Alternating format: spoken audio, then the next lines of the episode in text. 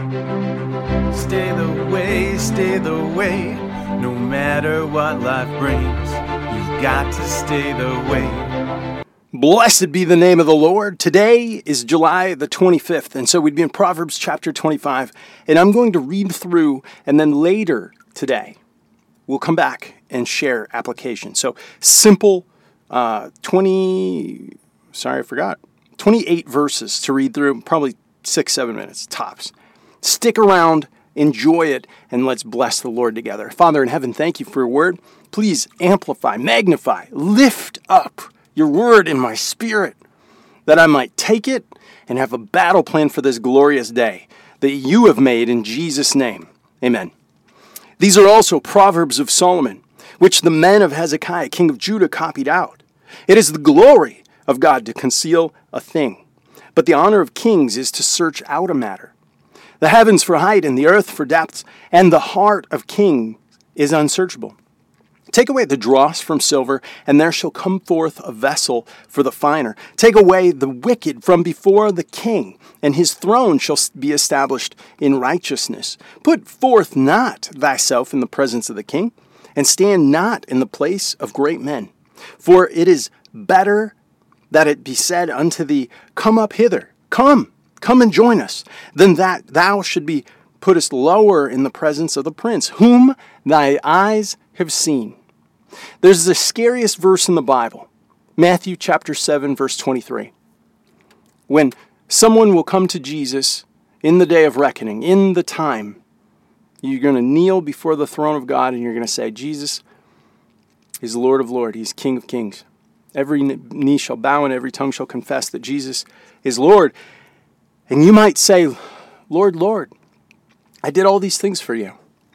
And Jesus' response, this is the scariest response in the Bible to me, is I never knew you, worker of iniquity, you sinner, because you never accepted his grace. Depart from me, and you'll be cast off into outer darkness where there is weeping and gnashing of teeth. You will never see the goodness of God ever again after that point scariest verse in the Bible, and you can see it here in verse 7. The prince, the king, Jesus, before his throne, and you say, Lord, please let me come.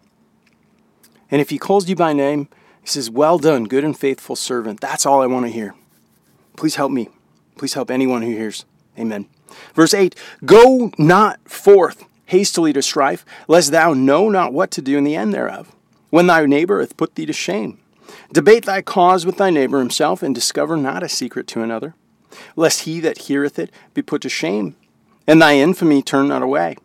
A, f- a word fitly spoken is like apples of gold in a picture of silver, and as earrings of gold in an ornament of fine gold. So is a wise reprover, that's who we could be, upon an obedient ear. We could also be that. You can be wise and you can receive wisely. That's what obedience looks like.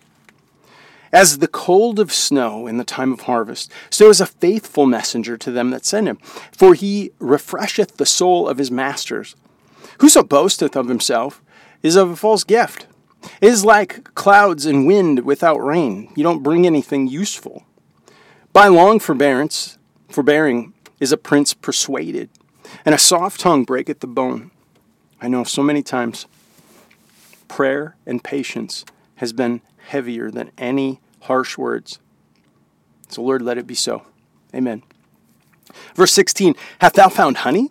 Eat so much as sufficient for thee, lest thou be filled therewith and vomited. Withdraw thy foot from thy neighbor's house, lest he be weary of thee, and so hate thee. A man that beareth false witness against his neighbor is a maul, like a hammer, and a sword, and a sharp arrow. Those are destructive. Confidence in an unfaithful man in a time of trouble is like a broken tooth or a foot out of joint.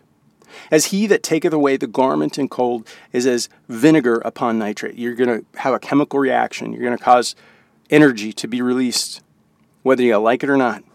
So is he that singeth songs to a heavy heart. Well, let's sing praise. Let's just worship the Lord. If thine enemy be hungry, give him bread to eat. And if he be thirsty, give him water to drink. For thou shalt heap coals of fire upon his head, and the Lord shall reward thee. The north wind driveth away rain, and doth an angry countenance a backbiting tongue. It is better to dwell in the corner of a housetop than with a brawling woman in a wide house. As cold water is to a thirsty soul, so is good news from a far country. Verse 26 A righteous man falleth down before the wicked, is as a troubled fountain and a corrupt spring. It's, it's a mixture of bad things in something good. For it is not good to eat much honey, for so men to search for their own glory is not good. He that hath no rule over his spirit is like a city that is broken down without walls. Lord, I need you. I need your Holy Spirit to rule me. I need to be willing to lay my will uh, down against yours. And I thank you so much for bringing me to that point. Lord, help me to surrender. Help me to give up willfully anything that you'd ask. For the name and glory of Jesus Christ. Amen. Hey, God bless you. I pray you have a wonderful morning. And then, Lord willing, we'll come back and share application from chapter 25 a little later today. You've got to stay the way